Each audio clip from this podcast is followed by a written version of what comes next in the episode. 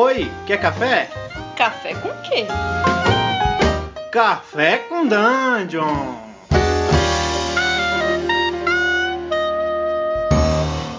Bom dia, amigos do Regra da Casa. Estamos aqui para mais um Café com Dungeon. Na sua manhã com muito RPG. Meu nome é Rafael Balbi e hoje eu estou bebendo aqui um preparado de ervas dos índios. A gente vai falar de um jogo da época do descobrimento, talvez um pouco depois. E para falar desse jogo chamado Nova Amsterdã, eu estou chamando o Rafa Lima. Fala, Rafa, beleza? Beleza, Balbi. Como é que tá? Manhãzinha quente aqui em Natal, aqui para falar do Nova Amsterdã. O que, que, você está bebendo aí, meu caro? Tô bebendo um café extra forte com adoçante, que é proibido entrar açúcar aqui em casa, por minha vida tá uma merda. relaxa, rapaz, relaxa que adoçante faz o mesmo efeito, tá bom. Cara, primeira coisa, o logozinho do Nova Amsterdã, já tô vendo aqui, eu recebi também o, o panfletinho ali, né, no, no, Diversão Offline, a gente se encontrou lá, foi bem maneiro. E, cara, o, o, o logo é muito bonito, né, tem um tem uma ave com os tentáculos em volta. É, pô, já, já, já me comprou, cara. Bom, o logo do Nova Amsterdã, né? Quem está diagramando o Nova Amsterdã é o Dan Ramos. E ele é paraibano, né? Aqui vizinho do estado vizinho, né? Embora esteja morando no Rio agora. A gente estava dialogando sobre qual seria o logo, né? E aquele logo, como o Nova Amsterdã ele trabalha um pouco com a temática do Lovecraft, né? Na dominação holandesa Aí, trocando uma ideia uma noite, o Dan fez: Ah, Rafa, vamos pegar o logo, é, é, o brasão da dominação holandesa no Rio Grande do Norte, vamos colocar uns tentáculos e fazer um negócio bem irado. Eu disse: Massa, vamos ver, vamos ver como que fica. Aí teve um dia que ele entrou bem tardão da noite, mandou aquele logo pra mim. Eu, caraca, o que é isso, meu amigo? Que negócio invocado é esse? Ele, Pronto, foi aí ficou isso aí, tá todo mundo vibrando com esse logo. Ele tá, tá muito lindo, muito lindo mesmo. O Dan tá fazendo um trabalho maravilhoso. É, então já dá para sentir a pegada histórica do jogo desde o logo, né? Cara, quando se passa exatamente? É, é na época do descobrimento? É um pouco? Porque é um pouquinho depois, né? Já tem cento e poucos anos depois, parece.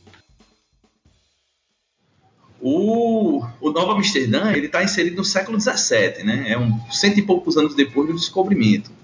No final do século no final do século XVI, né, teve a União Ibérica e a Espanha, o rei de Espanha virou rei de Espanha e Portugal, o Felipe, e acabou por acabar é, diminuir um pouco a, o comércio que os holandeses tinham aqui no Rio Grande do Norte, né? inimigos históricos, Espanha e Holanda. E isso fez com que os holandeses avançassem nessa ideia de dominação, inclusive criaram a Companhia das Índias Ocidentais, né? E vieram aqui no Nordeste, pegaram o Recife, é, né, o, o estado de Pernambuco, a Paraíba, o Rio Grande do Norte, e foi uma área de dominação para essa questão da cana-do-açúcar. E um dia a gente estava pensando, eu e o Joca do Mundo Escolhido, e nós chegamos à conclusão, cara, porque será que como seria um cenário da dominação holandesa se os holandeses tivessem trazido os mitos de Lovecraft para o Nordeste brasileiro?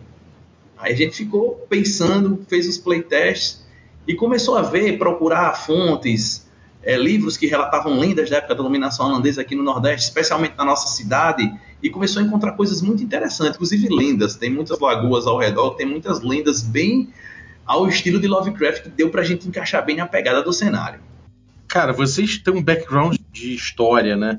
Não sei se todo mundo ou só um, um de vocês é, tem background de estudar história mesmo, é, de, de, dar aula também e tudo mais. Como é que foi essa pesquisa? Como é que foi esse esquema aí?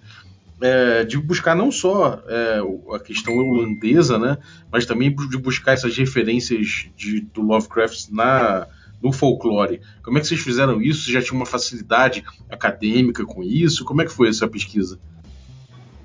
Aqui no nosso estado, no Rio Grande do Norte, tem um déficit de história local muito grande. Né?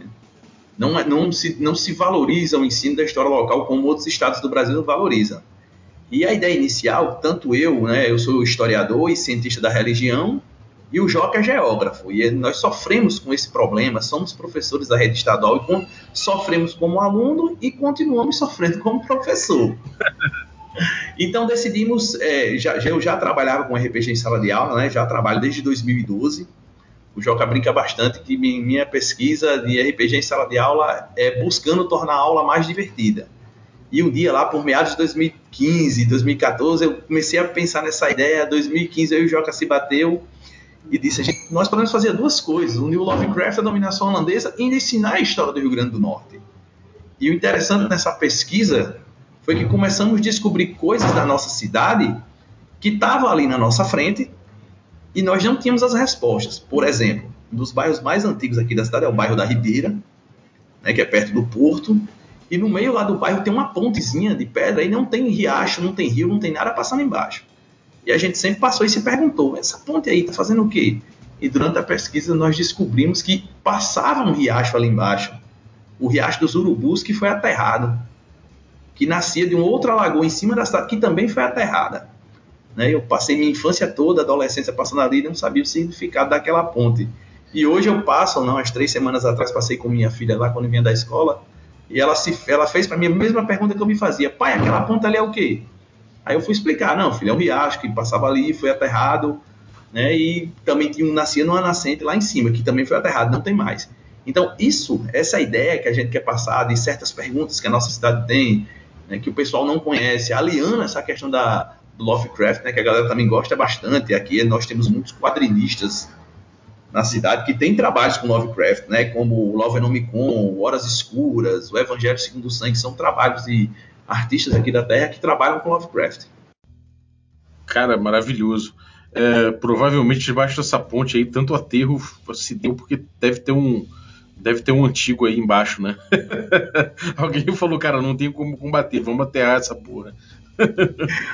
A gente tem um forte aqui, Balbi, é, o Forte dos Reis Magos, que durante a dominação holandesa foi é, mudado o nome, né? Chamou Castelo Kelvin, a gente explica até no livro. E todas as obras que trabalham, a galera que trabalha de horror aqui na cidade, sempre coloca que tem um antigo dentro do forte. E, tem, até, e, e tem até um episódio bem interessante que nós, tenta, que nós tentamos relatar no livro. É claro que a gente deu mais aquela enfeitada para puxar para a questão de Lovecraft, que foi uma grande chacina que rolou lá dentro. Quando os holandeses chegaram, né, fizeram um acordo, entraram e mataram todo mundo. Então a gente usa esse episódio histórico né, e transforma ele num ritual, né, trazendo para o cenário do livro, tentando. Nós, a nossa ideia inicial foi pegar fatos históricos né, e distorcê-los um pouco, trazendo um pouco para a temática do livro. Por exemplo, tem grandes antigos tectônicos, né, que ficam debaixo da terra, causando terremotos, escavando, e nós temos uma área aqui do estado que é uma área de terremotos. Uhum. E teve um grande terremoto na época durante a dominação holandesa. Né? E nós fomos pegando esses fatos e colocando bem interessante, aliando, dando cada fato histórico que aconteceu no estado durante a dominação holandesa, aliando a algum grande antigo. Pô, muito bom. E cara, quem são os personagens dos jogadores nesse, nesse jogo? Com quem que você vai jogar? Boa pergunta. Qual foi a nossa ideia? É, quando a gente vê as obras de Lovecraft, né, ele sempre retrata o, o americano, o europeu, né, como os heróis. Sempre coloca o negro, o africano, o, o indígena como cultistas, pessoas que, que trazem os antigos, né? Nós tentamos quebrar, né, esse, podemos dizer, preconceito, né, de que é de época, a gente até entende tal o posicionamento dele, mas tentamos quebrar essa ideia. Né?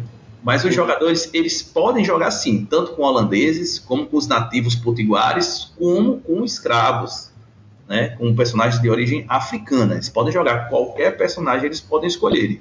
Mas a gente tenta colocar no livro que essas questões dos mitos ter vindo para o, para o Nordeste holandês foi mais uma ideia dos holandeses. Né? Os holandeses foi que vieram para despertar aqui porque eles estavam procurando alguma coisa. Tem um mistério no cenário é que fica bem a cargo explicado no capítulo do narrador, que é para dar aquela sensação para os jogadores do mistério.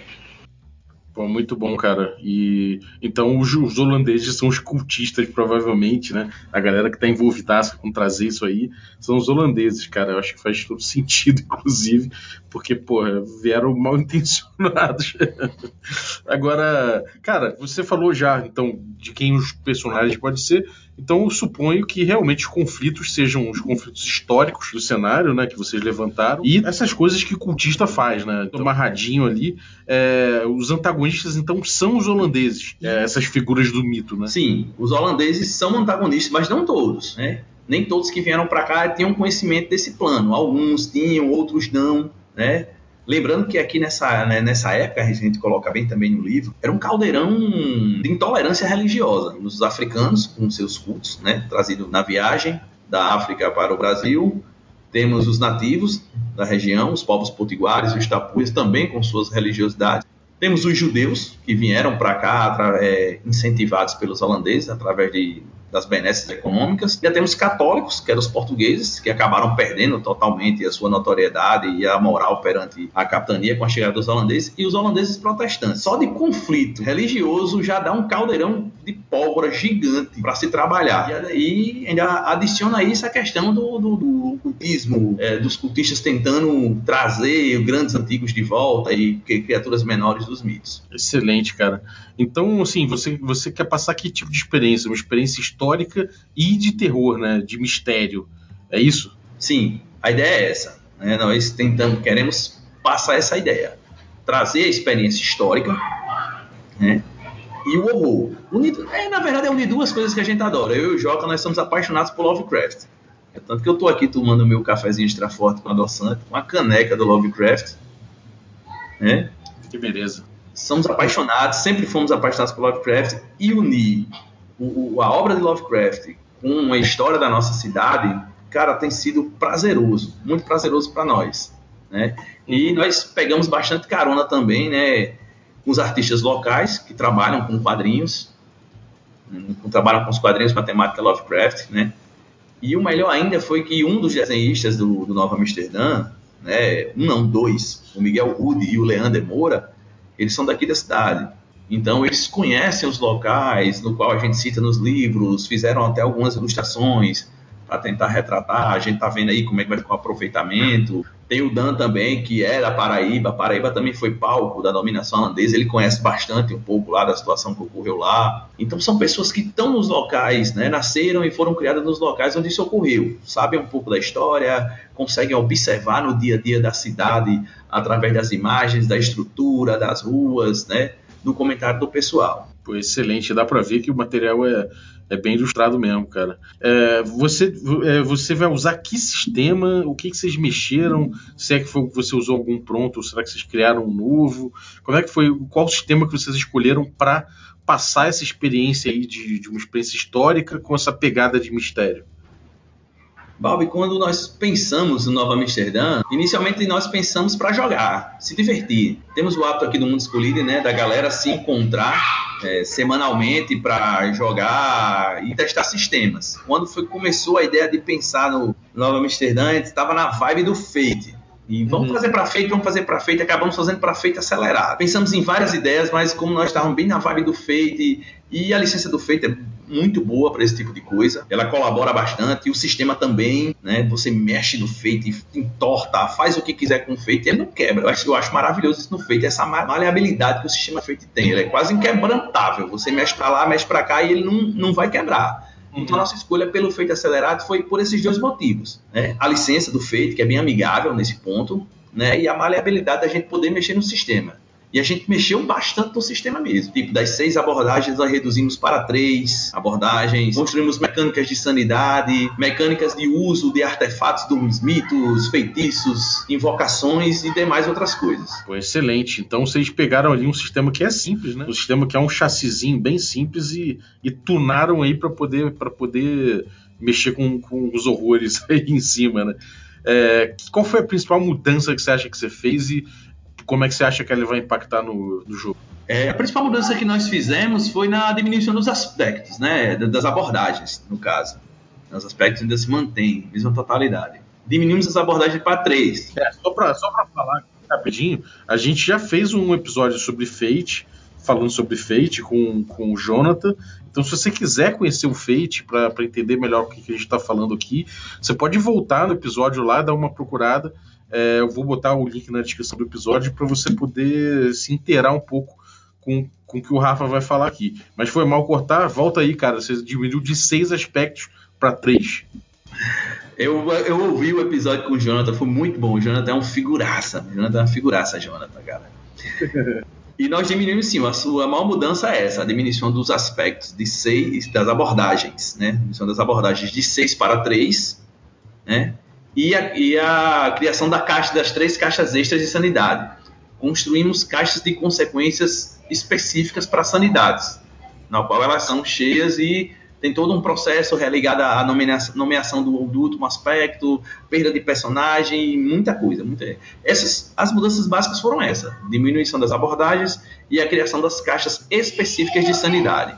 Porra, muito maneiro, cara. Então, é, é, aquela, é aquela coisa, né, cara? Você pegar uma, um, um, sistema que é simples enxuto e dar, uma, dar, dar essa tunadinha aí, você resolve, é, de, de, certa forma, muita coisa que, sabe, que você poderia passar anos e anos e anos desenvolvendo em termos de sistema, mas que dá, acaba dando um foco maior na parte de cenário, na parte histórica, que eu acho que faz todo sentido com a proposta de vocês, cara. Cara, maravilhoso. Eu tô muito afim de, de, de, de, de ver todo, tudo isso aí que vocês estão pesquisando e botando na, na, na rua mesmo pra galera consumir, pra galera comprar, ir atrás.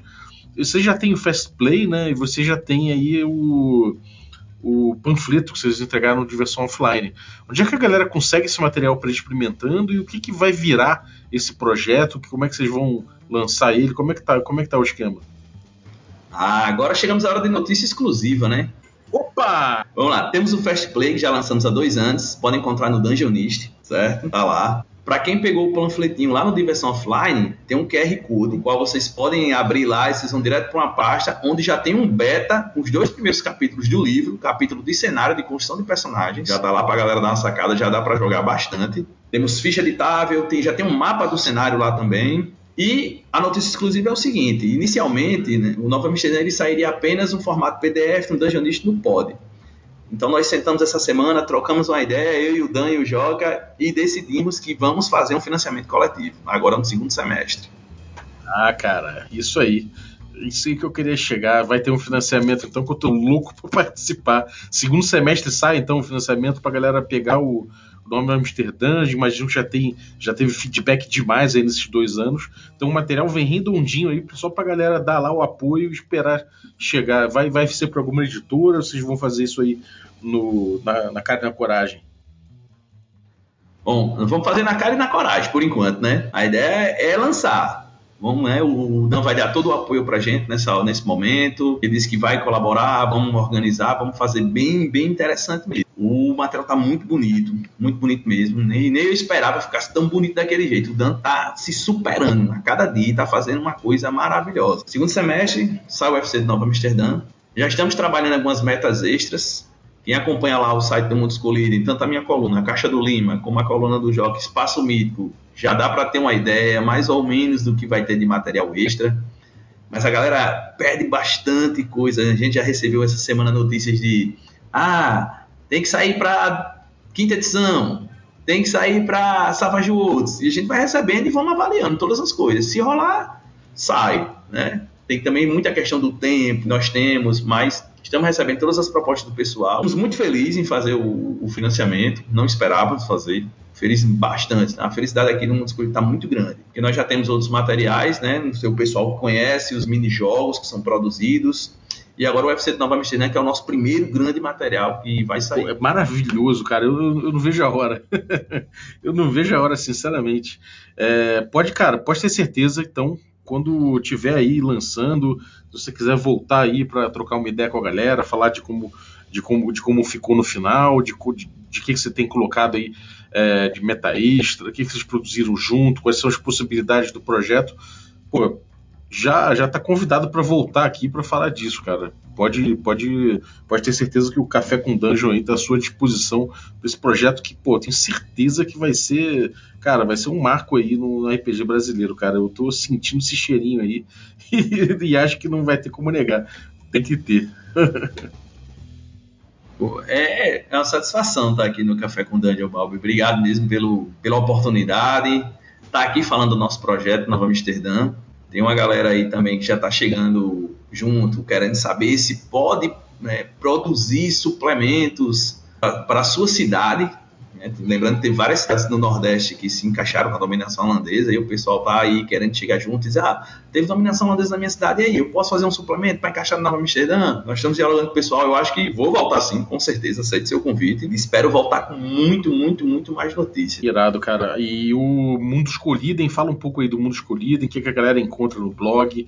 Pô, esse blog tem material infinito, ainda mais, pô, e vocês, vocês têm muitos autores, muita galera, uma galera muito sei lá, que, pega diferentes aspectos do RPG e cada vez mais agrega mais conteúdo. Agora tem a James Party também, do, do, que vem sempre aqui a galera do James Party. Então, pô, como é que tá o, o Mundo Escolhido? Fala pra galera aí do blog. O Mundo Escolhido é um aglomerado de doido. Começou inicialmente aqui em Natal um aglomerado de doidos que organizavam um evento aqui na cidade, até que o blog já existia desde 2009, né? era do Petras Furtado, que é, nós conhecemos, como chamamos ele, do grande papa né? do, do Mundo Escolhido. Ele já tem um blog desde 2009 e em 2015, já há uns quatro anos, nós organizamos eventos e decidimos voltar a trabalhar com o blog. Então pegamos uma galera aqui de Natal que colaborava nos eventos e que eu queria voltar a escrever. Né? Como você mesmo falou, há uma grande diversidade no blog, porque Cada autor tem a sua coluna e cada um vai escrevendo sobre o que gosta. Inicialmente eu falava muito sobre Fate, depois falei sobre Savage, e de dois anos para cá, na minha coluna eu tenho falado bastante só sobre material autoral, só sobre material autoral, trabalhando, e nós vamos colocando, tem o, o Maniose, que gosta muito do D&D, o Tio também, que fala sobre material autoral, e nós estamos jogando muitas coisas lá, muitas coisas lá como tu disse, é uma miscelânea de coisas lá no Mundo Escolhido. Atualmente nós somos oito autores. É, não são só mais pessoas da cidade do Natal, já temos três pessoas de fora que veio colaborar e agregar muito bem ao coletivo. Está maravilhoso. E temos também hoje para a galera que quer aparecer, quer escrever uma coisa. Ah, Lima, a gente quer escrever uma coisa no MC, mas a gente não quer coluna, não. A gente tem a coluna dos convidados, chama a Taverna no Fim do Multiverso e tem lá as regrazinhas do que a galera precisa. O pessoal vai lá, olha a regra, escreve alguma coisa, manda para o nosso e-mail e a gente publica lá. Tá vendo? Sai a cada 15 dias. Maravilha. Então, galera, cola aí no Mundo Escolhido, tem material incrível mesmo. É, pô, recomendadíssimo. E como, como o Rafa falou, tem para todo gosto aí. Se você puder ir ali na descrição do episódio, vai ter aí uma pesquisinha que a gente tava, preparou aí para conhecer melhor você, seus hábitos de consumo do nosso do seu cafezinho matinal com RPG. Então entra lá e faz aí é um Googlezinho, é um, é um Google Forms aí para você preencher, dois segundinhos, você, você ajuda muito a gente a melhorar o café, melhorar essa experiência para você aí que porque acompanha a gente. E por último, entra no instagram.com regra da casa, que tem muita coisa legal, tem os momentos de diversão offline aí guardados, tem bastidores do que a gente faz, tem teaser de cada episódio, a gente coloca algum teaser aí para você ver se, pô, de repente o, o, título parece que não te agrada, mas você vai ver ali parece que vai te agradar, então você muda de ideia e ouve. É, tem mais o que? Tem, pô, tem anúncios do que a gente vai fazer, se a gente for fazer alguma mesa, é, mais alguma stream de, de, ao vivo aí a gente vai avisar, se a gente for fazer algum vídeo lançar no YouTube a gente vai avisar. E então cola aí no nosso Instagram para fazer fazer esse número crescer. E no mais, Twitter e Facebook, se você quiser dar seu, dar seu feedback aí pra gente, comentar alguma coisa, falar da sua experiência ou buscar mais informações aí. Então, muito obrigado, segue a gente e valeu, Rafa. Valeu, Bob. Obrigado aí pela oportunidade. Esperamos voltar mais vezes aqui no Regra da Casa, não, Café com Dungeon, né, do Regra da Casa. Convidadíssimo. Um abraço.